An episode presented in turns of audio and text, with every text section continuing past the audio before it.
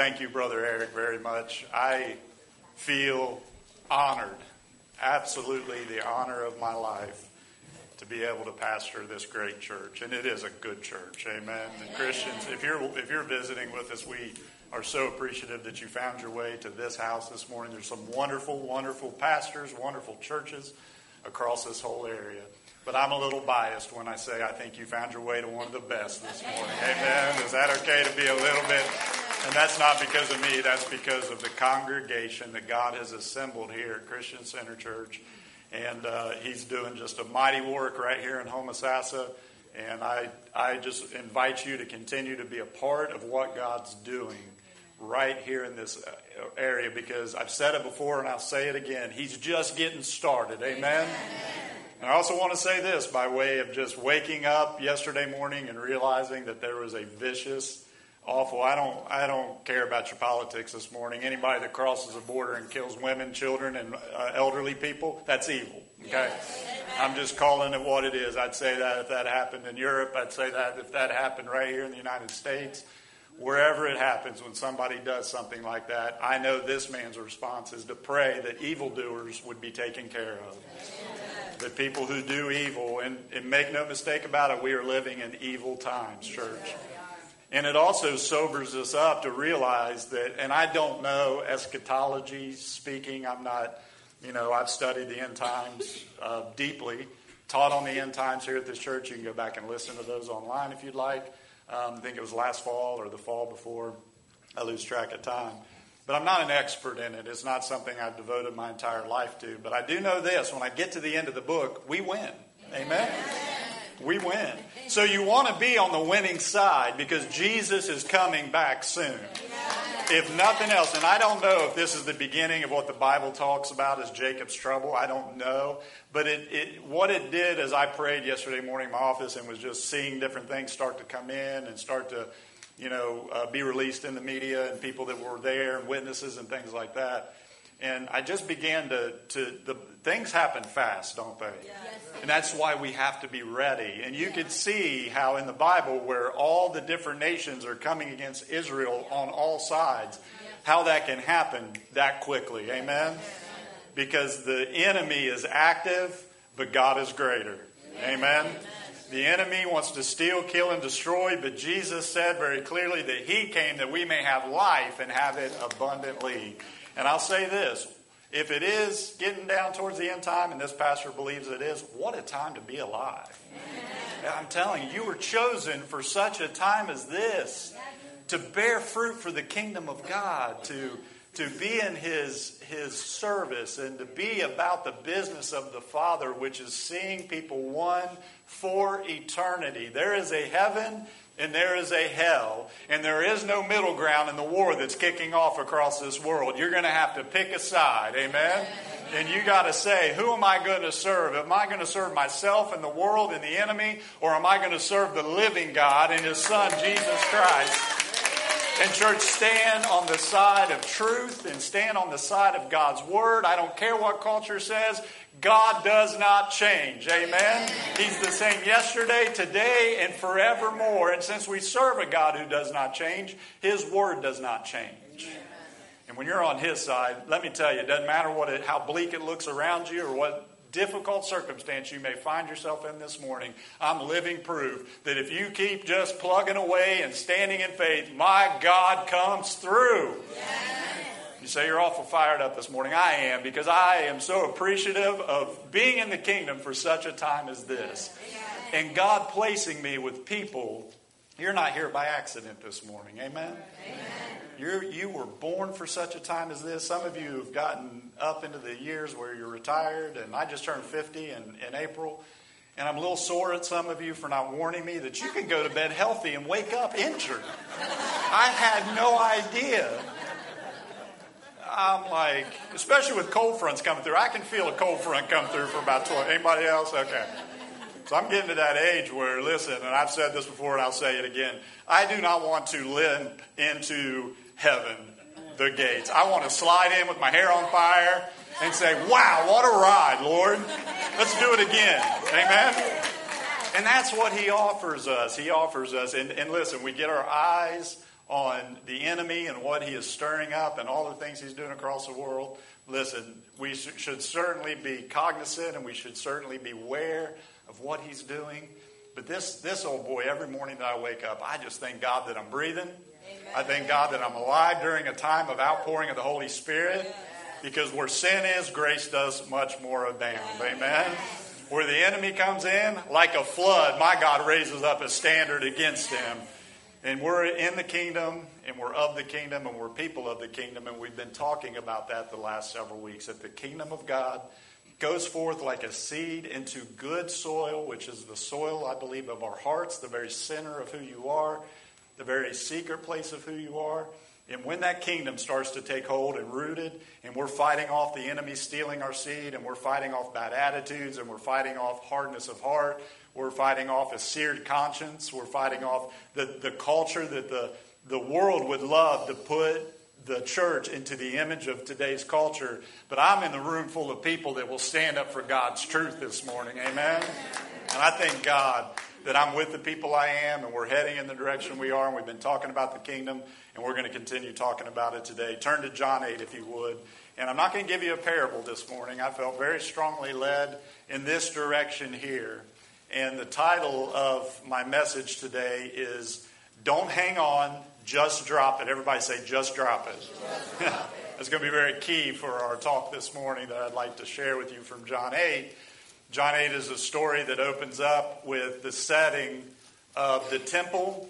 The Feast of Tabernacles has just um, completed, just finished, seven days. Feast of Tabernacles of the Jews would come together and celebrate the fact that God saw them through the wilderness, his, his fire by night and his cloud by day, the food that he provided, their shoes never even wore out, and God's protection. They celebrated that God is a God who watches over us, who leads and guide, guides us, and brings us to promised land. Amen?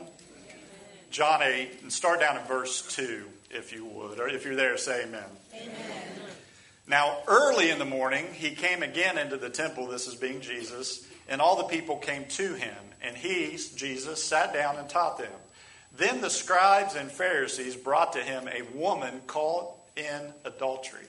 And when they had set her in the midst, now, full stop and look back this way for just a second. If you're taking notes on your phone, you're taking notes by uh, just mentally taking notes, I want to stop there and point out the importance of this. It's when you read this, it's not just a woman caught in adultery that we see, but we, we also see something that they bring with them. So, what they bring is going to be very important. And here's where I want you to make a mental note or write this down if you're taking notes. It's important in the story that they leave both of what they brought the woman caught in adultery and what else did they bring y'all? A stone. Once you know your pastor goes above and beyond, I was digging around in the dirt right out here in the woods this morning looking for a rock. I was amazed. I went out into my yard and I don't have any rocks in my yard, which probably a good thing, but uh, it's with two teenagers. Amen? Amen. But it's going to be important of what they left with the Lord, and I want you to grab hold of that this morning. Verse 4 as we continue. Then they said to him, Teacher, this woman was caught in adultery in the very act. Now, Moses and the law commanded us that, that such should be stoned, but what do you say? This they said, testing him that they might have something of which to accuse him. But Jesus stooped down and wrote on the ground with his finger, as though he did not hear. So when they continued asking him, he raised himself up and said to them, He who is without sin among you, let him throw a stone at her first. And again, he stooped down. So, second time that he stoops down. And I'm sure this woman would have been right there in eye level because she probably would have been pulled out of the situation of adultery, drugged through town, brought to the temple, cast in front of Jesus as he's here teaching the people who came at the very break of dawn, probably perhaps a beautiful morning because their festival was in September or October. So the Feast of Tabernacles is, is normally in September or October. A beautiful morning, perhaps, just like we experienced this morning with the cooler weather. Sun's breaking on the temple, maybe some beautiful purple clouds. Quiet. Jesus' voice can be heard throughout the entire temple. And he's teaching the people who came to hear what Jesus had to teach that morning. The silence was interrupted, the teaching was interrupted, the, the calmness and the peace of Jesus' voice teaching the people was interrupted by a group of men with stones in their hand, a disheveled, probably tear stained face at this point, woman who's being drugged through the streets, cast down, and Jesus stoops down once, gets back up, stoops down again, and begins to write. They're questioning Jesus on, hey, Moses said, so what they were trying to do is use the law, right? God's law. Everybody say God's law. God's law. God has a law. Amen. You guys heard of Murphy's Law, right? Anything that can go wrong will go wrong. Have you heard of Cole's Law? It's thinly sliced cabbage that. Uh, that was bad. Okay, okay, okay, okay. That was. Note to self: don't ever use that one again. Thank you. Verse nine. Then ho- those who heard it, being convicted by their conscience, went out one by one, beginning with the eldest, even to the last. Everybody say last. And when Jesus was left alone, and the woman standing in the midst, when Jesus had raised himself up and saw no one but the woman, he said to her, Woman, where are those accusers of yours? Has no one condemned you? She said, No one, Lord. And Jesus said to her, Neither do I condemn you. Go and sin no more. I like to call verse 11 grace with guidance. Amen. We're going to talk about verse 11 a lot because we live in a culture in 2023 where we don't want to call sin sin. We notice that, and people love to use that first part. Well, Jesus didn't condemn. Because what we have done is we've created a pop culture Jesus. You say, what do you mean by that, Pastor? What I mean by that is we are really bad. I heard it said one time that in the beginning God created man in his image, and every day henceforth we've returned the favor. In other words, we have become, I think, like Aaron's who melt down the culture and try to form a golden image and of what Jesus is and who he is and who he said he would be. And it doesn't match up with what God's word because I want to, I came to tell you something you may have forgotten in our current culture. Adultery is sin. Amen. Fornication is sin. Homosexuality is sin. Amen? And this isn't to pick on sexual sin this morning. It's to say in this passage, and people take this and they say, well, see, Jesus didn't condemn her. What we have here, obviously, is a situation where this woman needed grace, but she also needed guidance. Amen? Is anybody thankful for the grace of God this morning that saved you and, and, and changed you? But I'm worried that our culture has taken license on grace and used it as an excuse to continue their, their lifestyle that God is not approving of. Amen? Because we have created a God in our image that does not line up with what the Word of God says. Because if I'm the devil, okay, if I'm the devil, you cannot cancel God and His Word. Does everybody agree with that? You can't do it. Our God is alive and His Word is alive. His Word is like a living sword, the Bible says. That so instead of trying to cancel Jesus, if I'm the devil, I am just going to get the church to try to create a Jesus in an image that does not exist. I mean, we have this image of Jesus because we oftentimes say things like, well, well, bless God, he'll, he'll never judge you for your sin. He will never deal with you on the things that you're, you're out there doing. Let me tell you something. God absolutely does and will because he loves you too much to leave you in the junk that you're walking in. Amen? Amen. So we've created a God in the improper image, and here in this passage, we see grace with guidance. In our time together today, as we look at this passage, we see the sin of adultery. We see sin that Jesus did not challenge and look at her and say, No, she hasn't done anything wrong. But what we also see is a group of people, a crowd that was listening to Jesus teach. Another crowd of religious leaders come along. Now, how they knew she was caught up in this, I do not know. I don't know if they set it up. I don't know if, if on the last night of the festival they had followed her with maybe walking through the streets with another man. I think it does do us uh, a good to look at and say, what in the world were you doing there anyway, right? That's my thought. But it's one thing to have assumptions about anybody ever have assumptions about people? You just get around them and you you kind of say, man, just something not right there. Something something isn't quite lining up, or something just feels off. Maybe it's a gut feeling or an instinct, but this isn't an assumption anymore because this is totally different situation when the assumption is proven because now we have an action to put with the assumption, right? So it's not just a mishap, and Jesus didn't just say, Well, you made a mistake. Jesus tells her very clearly in verse 11, It is a sin. Everybody say sin. And I know in 2023 we don't like to call sin sin, but can I be honest with you this morning? If the church would just begin to stand up and draw a line against this culture that's trying to move in on God and who He says He is, because we have created a pop culture Jesus. Do we want a pop culture Jesus or do you want the Jesus of the Bible? Then keep coming to church here because you're going to hear the truth. You're going to hear who Jesus is. Now, we'll look in just a minute of God's amazing grace, of God's redemptive power, because these men were bringing her there to trap Jesus and to see her stoned to death. They had no idea they were bringing her to her salvation. Amen? That's an amazing part of the story that I just love. And I think what the enemy tries to offer up to us isn't to cancel Jesus, but to give us an alternative Jesus, one formed in the image of man, shaped by our own carnal desires, cast by our social values, fashioned by pop culture, molded by public opinion.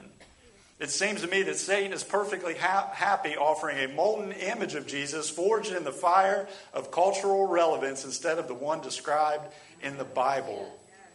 Sometimes we forget that the words of Jesus demanded total allegiance. Amen?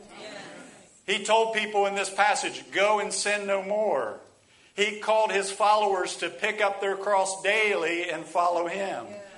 He said he insisted on loving him more than you even love your own family. Amen? He's a God who corded a whip and kicked over tables and kicked people out. Amen? That's Jesus. We have trouble seeing that Jesus in the Word because we've allowed culture to create a pop. What would a, cult, uh, a, a, pop culture Jesus? He would be, you know, the hipster Jesus, you know, just pats you on the head and follows you around like a puppy. Listen, church, he's the king of the universe. He's a holy God. He's a mighty God. And, and, and, and, we have like a cross between like Mr. Rogers and Richard Simmons and Snoop Dogg just so he's cool enough to be relatable, right?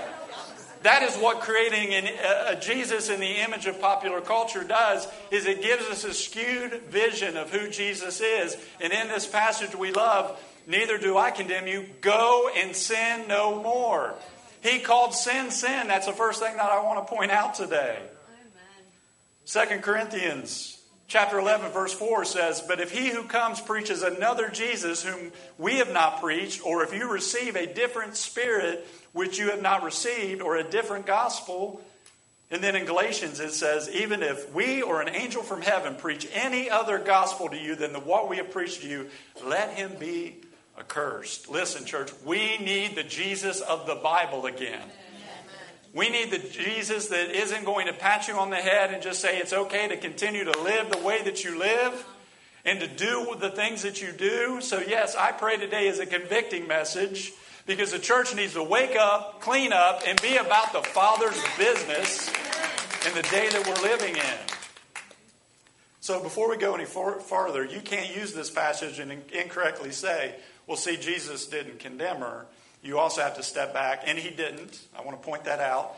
He gave the he gave the grace, but he gave the guidance. And some of you understand God's grace. You understand your position. You understand who you are. But just like me, God is digging in and convicting me of a lot of stuff lately, and I thank God for it. Amen. Because God wants His bride to be without spot or wrinkle. At the end, in John seven fifty three, the very end of chapter seven, it says, "And everyone went to his own house." But Jesus went to the Mount of Olives. Now, early in the morning, he came again into the temple, and all the people came to him, and he sat down and taught them. So, you had, of course, Jesus. You had the people who came to hear him teach that day. Bible doesn't give us names. It doesn't give us the name of these men who came dragging the woman. It doesn't give us the name of the woman. We just know that she had been caught in an act of sin.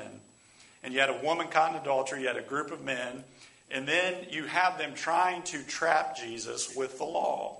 So she's caught in the act, but now she's also caught in the middle of something bigger going on. Church, have you ever been caught in the middle of something? Amen. I've been doing this pastoring thing and ministry thing for over 21 years, and I've been caught in the middle of a lot of stuff friends fighting, church drama, all kinds of different stuff. Have you ever been in the middle of something that you really didn't want to be in the middle of? Amen. Well, this woman that we see here in the story was in the middle. Everybody say the middle. And in the middle of that, we have God's grace. God's grace shows up in the middle of your worst day. I want to tell you that this morning say, Pastor, you're preaching awful hard on sin. I am, because if you don't let go of that which is destroying you, you will never move further with Christ than what you are right now today. She was caught in the middle. And Jesus, it says, these men who came have the stones, gripping those, probably bigger than this.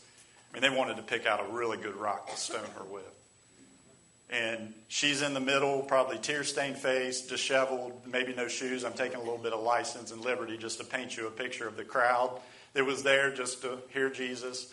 This crowd of men, doesn't say how many there were, probably at least, probably 8, 9, 10, 12, maybe 20 or 30. And they all have these stones. And right there, and in the middle of that, it says that she's in the middle, which it's tough being in the middle sometimes, but I want to tell you, there's God's grace even in the middle of your worst day.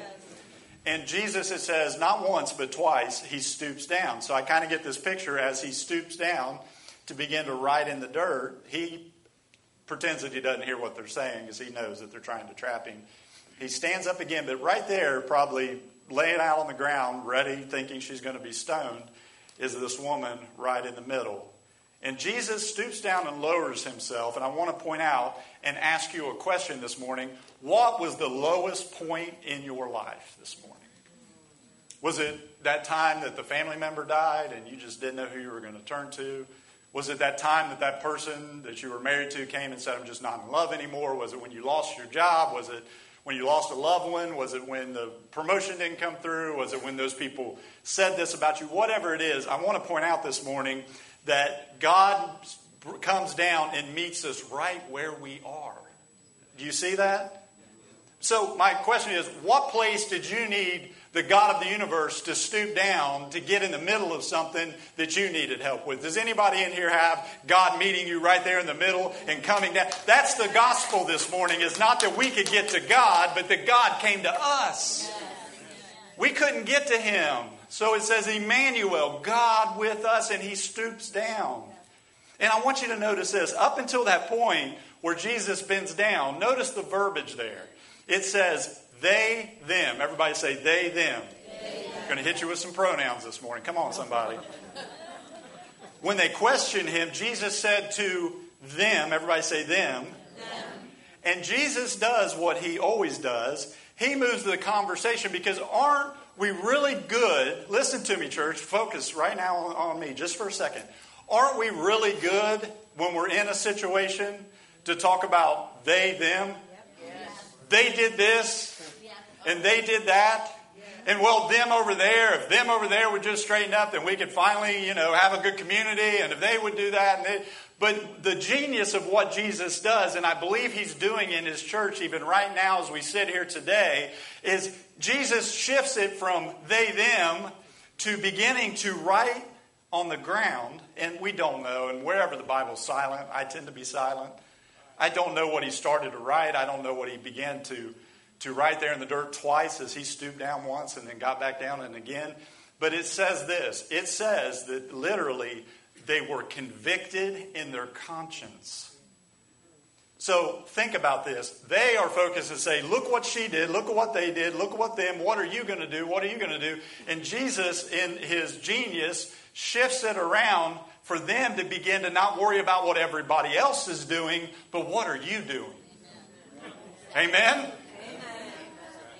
Is, it, we, we get so concerned about what the culture's doing and what the world's doing. Listen, if we could just begin to focus back on what our issues are, And what Jesus is convicting us of, Jesus is going to take them from they, them to you. Amen? Everybody say me. Me. Not, and there's several, a couple hundred people here today. And listen, here's what I want to tell you. The Holy Spirit, because we sit here and, and we, this is, we've all done this. I've done this, especially when I'm sitting on the road with Leah and I'm hearing preaching. I'm like, she needs to hear that. Yeah. many of you, uh, you've, you've heard me preach something. Many of you are like, man, I wish so and so was here. Uh-huh. Jesus is pointing it back to them. And he, Jesus is like, look, guys, I know you came as a group effort today, and I'm really appreciative of your group effort with the stones. Great group effort. I give you an A for effort and an A for following some woman around, trying to catch her in the act of adultery. Good job. But let me introduce you to somebody named the Holy Spirit, who Jesus was anointed with. Amen? Amen. And they're not having a stare down, church. They're not having a stare down with her anymore. They're having a stare down with the Savior of the world. They're now having a stare. He's, he's, he's writing and probably glancing up, and I don't know what he was writing. Per, again, I said I was going to be silent, so, okay. And it says here, they were convicted in their own conscience. This is not a group thing. This is now a, a, a moment of personal reflection. And I wonder what they were thinking. Because when they came, they had cover. When they came to Jesus, they had the cover of somebody else's sin, but now God just blew their cover. God is an expert at blowing your cover. Amen? And, and, and it says they were convicted, so they began to rehearse and probably go back through their lives.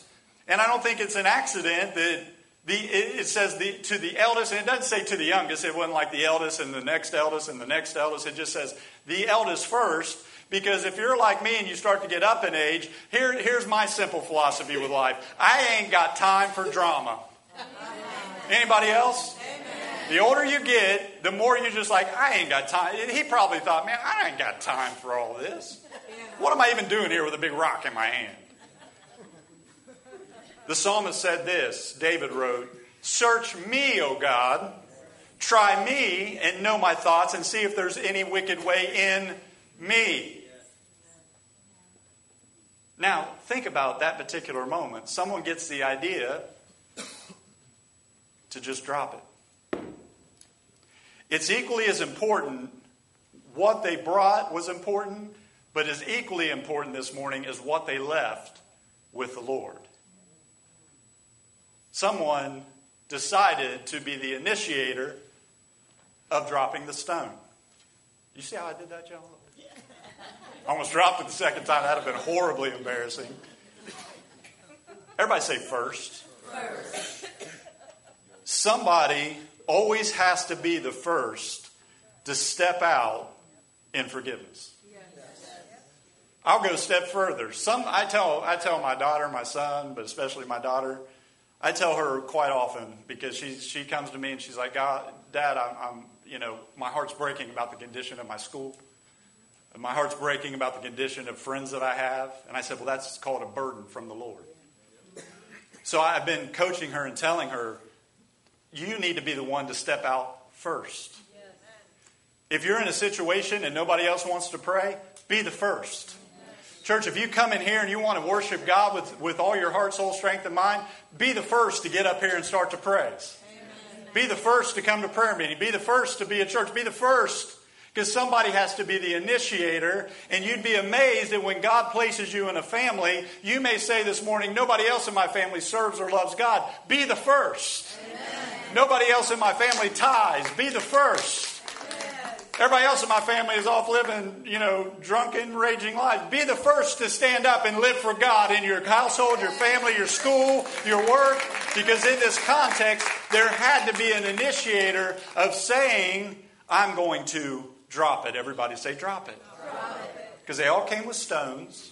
They all came with an intention to trap Jesus, but also, listen, if, if Jesus would have answered differently, then they were ready to throw those stones. And then it says, one by one, they began to drop.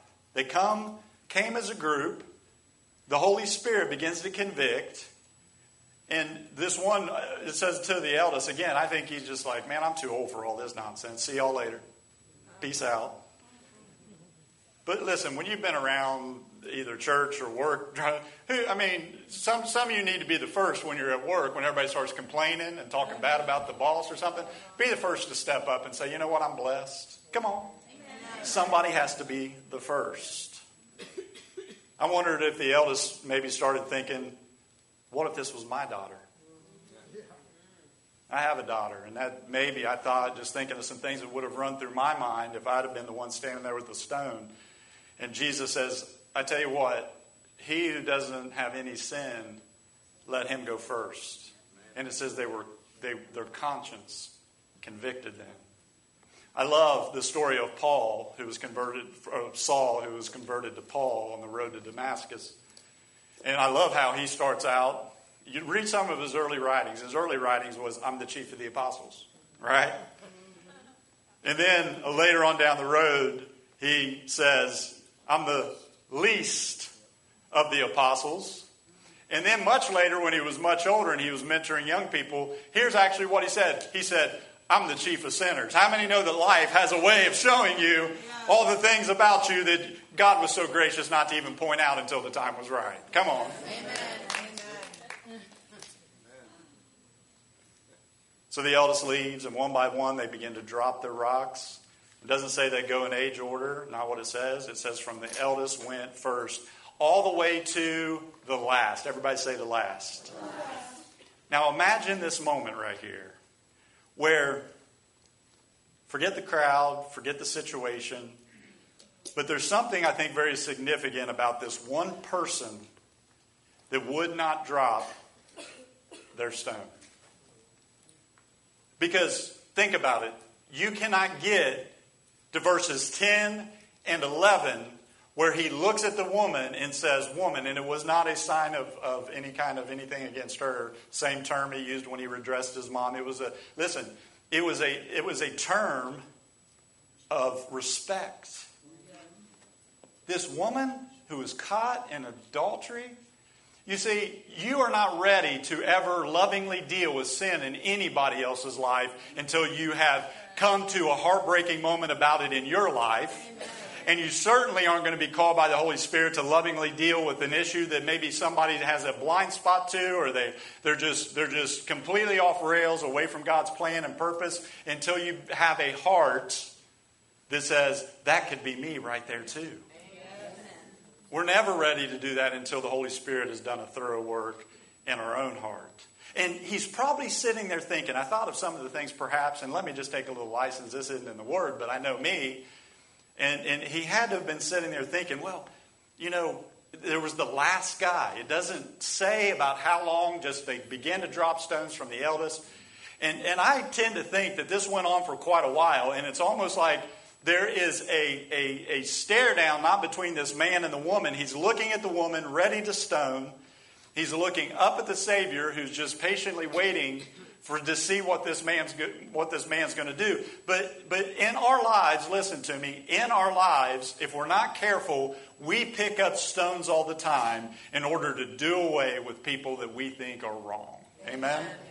Listen, this gets down to the rubber meets the road in all of our lives today because some of us have broken relationships with people inside the church. There's people here that you have come here and you left the other church because you got hurt and because you got this or, or this relationship went bad or whatever it is across the spectrum of your life of living, working, raising families, and the things that we all do. We all at times pick up stones. And, and here's what we tend to think I'll, I'll look weak if I drop this. I, am going to look bad if I just go ahead and let this go. Let me, let me throw this out there. Some scholars believe this. He may have been the husband that was cheated on. Listen, there's nothing that stirs up hatred like hurt. Are you hearing me this morning? There's nothing that stirs up. And, and, and if it was or it wasn't, it still shows that there's still, perhaps, in this very room this morning, people who are still holding on to your stone that you would like to see cast towards your enemy.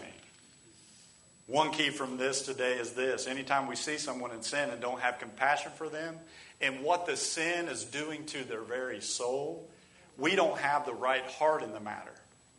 And until we get the right hearts, Jesus' heart, amen? Dietrich Bonhoeffer wrote it this way Anyone who lives beneath the cross and who has discerned in the cross the utter wickedness of all men in his own heart will find that there is no sin that can ever be alien to him. Are you hearing me? Yes. When we behold the cross, we also behold our true nature, and that is fallen human beings. And that should break our heart and throw ourselves on the grace and mercy of God. But here's a dangerous thing that all these men standing there had probably said to themselves, holding the stone and walking to present her to Jesus, to trap him, of course, but this whole thing played out. And one of the most dangerous things we could ever say as a believer, well, I would never. Amen? Bible's clear that we should be very careful as Christians how we walk, lest we also be tempted. Ye who are spiritual, Restore such a one in a spirit of meekness, unless you yourself also be tempted. So they're all, the, the crowd that was listening to Jesus teach and the men who had stones in their hand, I'm sure did not have the right heart, the heart that Jesus had, that he plainly told her that neither do I condemn you, go and sin no more. And you can't get to verses 10 and 11 in her grace filled conversion. I happen to think that she went on from there and she lived the best life she could. She followed God. I pray that, I believe that her, her marriage hopefully was restored and everything else that comes along with true repentance and salvation. Because when you finally lay that burden of your own sin down, there is a life of strength and power and joy in the Holy Ghost that is available to us. And that's where Jesus was trying to get this woman there. But listen to me somebody had to drop the stones, somebody had to be the first. This woman is in the middle, we've all been in the middle. We've all been at our lowest point. This had to be the very lowest point of this woman's entire life. And as she looks up, she sees a grace filled Savior that, no, he's not going to pat her on the head and say, well, go out and just keep doing what you're doing. And we're not going to pat you on the head here. Listen, because we always make excuses because we use we use a they them mentality in our Christian walk when the Holy Spirit wants to come and say, "What about you?" Because we, we do the same thing teenagers do, church. My kids, well, they did it. Well, well, well, Pastor, I know the statistics. 90% of men look at porn. Pastor, I know the statistics. The, the, majority of church does this or that. Listen, God isn't talking to them, He's talking to you this morning. He's talking to this man this morning. And reminding us that at times we don't get the luxury of just looking out into the world. And because it is, it, there are demons loosed in culture and society that are demons, y'all. The stuff going on is nothing more or less than demonic. In church, those places where, uh, you, if you've been here any length of time, what I'm about to say may kind of shock you. I don't know. But those places where culture intersects with the Word of God, I am going to hammer those this coming next few months. Do you hear me? Because I have no interest in the culture wars, but there's a spiritual war going on for the very soul of this nation and our kids, and I said it a few weeks ago, for, for this culture to get to our kids, they should have to come through a church that is praying and believing and fasting and praying heaven down and hell out. Come on. But, church, I've got no interest in throwing stones at anybody else when this man's life needs a good introspection of the Holy Ghost on a regular basis. Are you hearing me? So, the, and I preached it uh, back after I, in the middle of the summer, and I talked to you about how this culture stuff going on should not and cannot come to a place where it's us and them because in the scheme of God it's just us as fallen individuals that need the grace and the blood and the mercy of a, of a good God.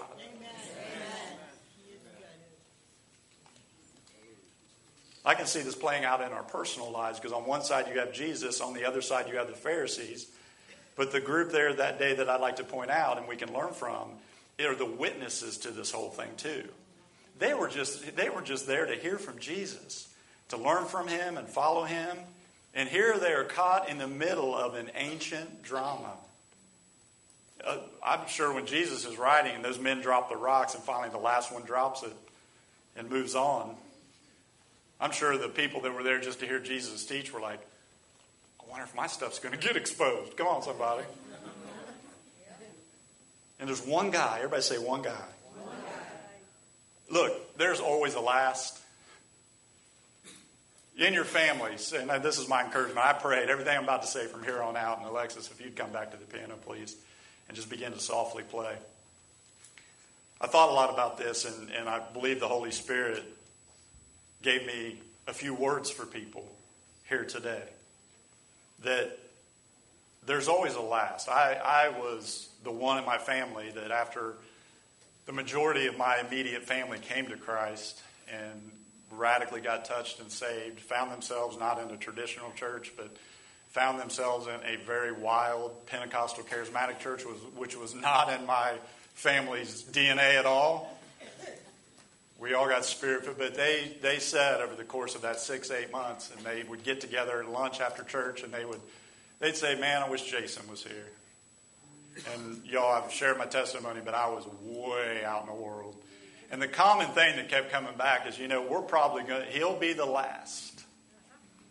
Jason will always put up that front to resist what God called him to do at 13 years old and ran, ran out of a church service at 13 years old, sweating.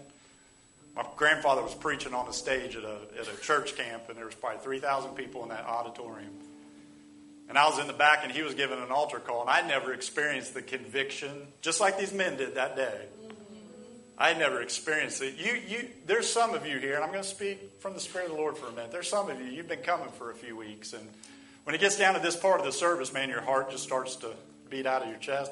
Those men that Jesus said, He without the first sin, let him cast, I'm, their hearts had to have just been like going back through their lives and thinking of the areas where they've sinned and messed up and mistakes and the things they had said to people and maybe they cheated on their worksheet at work or maybe they gave somebody some grain and said it was a pound of grain for 10 shekels and it was not really a pound of grain. There's all those things that they begin to come up into their lives. And i was standing there in that service and i had never experienced the conviction. Listen to me i want to tell you something this morning the conviction of God is the greatest gift that could ever be granted to you.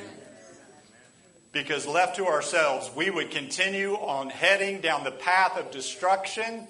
I would have continued running from 13 to 23 for 10 years of running from God and running from God. I was in that service and sweat was running down. I thought I was getting sick. Well, I wasn't getting sick. Some of you during this part of the service hide in the bathroom. We got a speaker in the bathroom, y'all. I just want to warn you. There's a speaker, and it is turned all the way up. Because if I know anything about the days that we're living in church, God is convicting people of their sin. God is showing them, and here, here's what the Bible says it says the Holy Spirit convicts of sin, righteousness, and judgment to come. I'd spent a week before I gave my heart to the Lord in February of 1997, a solid week of not sleeping, of the alcohol and the drugs I was involved in having no effect on me. That's the power of God. And it's also the power of a praying mama and brothers and aunts and uncles and grandfather. You thank God you had a grandma or grandpa that prayed for you. You're sitting here today because of, of somebody's prayers over your life. I'm going to do that again. I just like that. So this one guy is still standing with this stone. And there's always a last to drop it, isn't there? And everything? Always a last one to drop it. But let me ask you this question. I'll move in on you. What are the rocks that you're refusing to release? Oh, didn't mean that to happen. I threw it at George.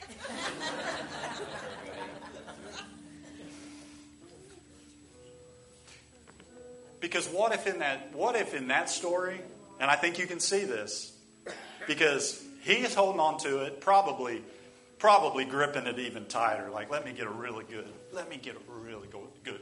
Some of you came in here like, I can't wait to give this to them, whoever them is. And you've got hijacked because the Holy Spirit says it's not about them. Uh-huh. This is about you and me. Because Jesus, for all intents and purposes, is, is evidently still stooped down, drawing, writing on the ground. Everybody else is left except the one. And it takes us to a question of when are you going to forgive maybe that pastor that hurt you? When are you going to forgive that family member that maybe did you wrong? When are you going to finally drop the stone that you're holding on to just, just because you would have never gotten to verses 10? What if the whole story, what if your whole story this morning is waiting on you to just drop it? Just drop it. No, I'll look weak. No, I, I need to show this person just how angry I am at what they did. I need to show this person. Listen, can I, can I tell you that you can trust to put anyone in the hands of God? You just, you just give them wholeheartedly over to Jesus. And you let Him deal with the situation. That's called trust, and that's called faith. And you will never be let down by God when you're operating in trust and you're operating in faith. Stand with me this morning. I want there to be a response today from this. I want there just to literally be just in this moment. Matter of fact, Conrad, go ahead and hit the lights and bring them down if you would. I want to just continue to play Alexis and play a little bit louder, a little bit stronger. I want there to be a holy moment between you and Jesus. Matter of fact, I believe there's even somebody here today, as I prayed yesterday, I just had these things start coming up. Some of you need to forgive yourself. The stones have been dropped. Jesus says, Neither do I condemn you. Go and sin no more. But some of you are still carrying that scar and that wound. I'm telling you, the presence of the Holy Spirit just rushed into this place right now in this moment. Some of you are mad at a denomination of your past. I'm telling you. I heard it clearly from the Spirit of the Lord. Some of you are mad It's something in your past where you've just been tightly holding on to that stone. And you, listen, you may be the key for the story to end up grace filled and forgiveness and restoration rather than the enemy continuing to lead even somebody further into sin and further away from Him and further into darkness today. But you've got to drop it. You've got to unclench your, your hand from that stone. Don't miss that Jesus wasn't just showing grace to this woman who was brought to him, Jesus was showing grace to these men standing in front of him, too. And Jesus has grace for every single person in this room. Bow your head and close your eyes. I want for this to be a moment, not between me and you or you and a church or anything else, but a moment between you and Jesus. And you know that the Holy Spirit has put his finger on something that he has told you to drop. Doesn't mean, listen to me. He called it what it was. He wasn't excuse, listen, he wasn't excusing the sin. He dealt with it with her because it was her issue. But what we do is we allow other people's junk and sin to somehow come against us. And some of you this morning are saying right now in your mind, yeah, but Pastor, you don't really understand what they did. I can't forgive this because it was abuse and it's horrible. It does not excuse the sin to forgive and drop your stone this morning. Doesn't excuse it. Listen, the Bible's very clear, church. Vengeance is mine, says the Lord. It's His. So when you drop the stone, you're actually putting it into the hands of the one who can judge with justice.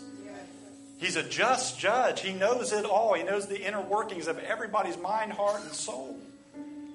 So shoot your hand up if you said, Jesus, I'm dropping this this morning and leaving it here. Anybody? Join me? Amen. Amen. Father, with both hands raised all across everybody, just raise both your hands, God. is an international sign that, Lord, we're surrendering this right now in this moment today. Father, we're laying that stone of even offense, or we're laying that stone of what they did to us, or what, that what they said about us, or whatever it may be, Father, in this moment. I pray that the power of the Holy Ghost would give us the strength to unclench our fist and just drop it right here where we are, God. God, I thank you for your abundant grace. I thank you that you met me at my lowest point, God. God, you met me right there at my lowest spot.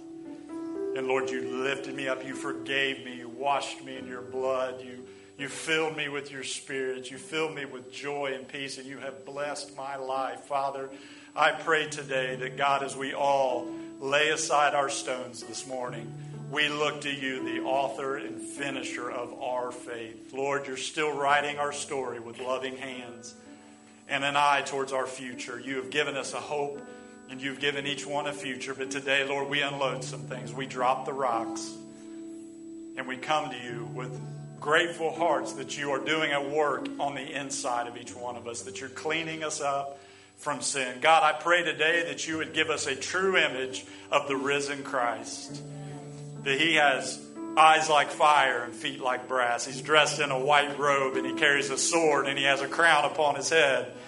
Jesus, you are awesome and you are powerful and you are mighty and you are a soon and coming King. Today, God, we, re- we renew and refresh every single place in our lives that may have gotten out of your gaze.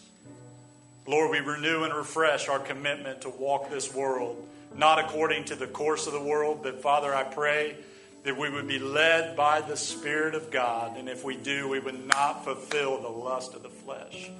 Lord, give us a revelation, God, that your grace isn't just to cover sin, but it's to remove it and give us power to live above it, God, today. I pray that over the congregation.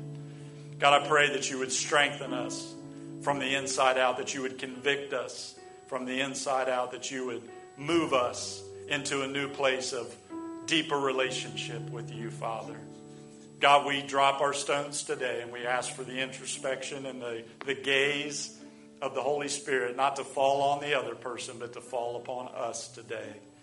Show us, Lord, where we can where we can be like you in forgiveness and grace, and be like you, and also standing strong against the enemy and his onslaught, Lord. Father, we stand today in your holy presence, and I pray that you would help us drop it and leave it here. And in this moment, we would leave with the weight was on our shoulders coming in, it would be released right now, Jesus. Thank you, Lord. Just, just lift your hands and thank Him. God, we thank you. This is a holy moment, the presence of God. Lord, there's, there's 200 different stories and circumstances present in front of me, but Lord, you know. And I just, again, speak strength and encouragement and blessing over each one of them. Father, I bless this church today, Father. I pray that we are blessed as we've come in, and God, we will be blessed as we go out. That, Lord, we be blessed in our homes and our families, would have a hedge of protection over them. Bless our babies, bless our teenagers, bless our sons and our daughters and our grandchildren, God. Father, let a hedge be around them and let the blood of Jesus cover them today, Father. And God, above all, we give you all the honor, praise, and glory for being in this house to hear your word. And Lord, to feel the conviction of the Holy Spirit in my life today and in the lives of this congregation. Father, I pray blessings upon them until you bring us back together at the appointed time. God, we love you and we give you all the glory today. It's wonderful to be in your house and to sense your presence and to leave, God, without carrying those stones. Father, we love you in Jesus' holy name. And all God's people said, Amen. Amen. Go in the name of the Lord, church, and be blessed.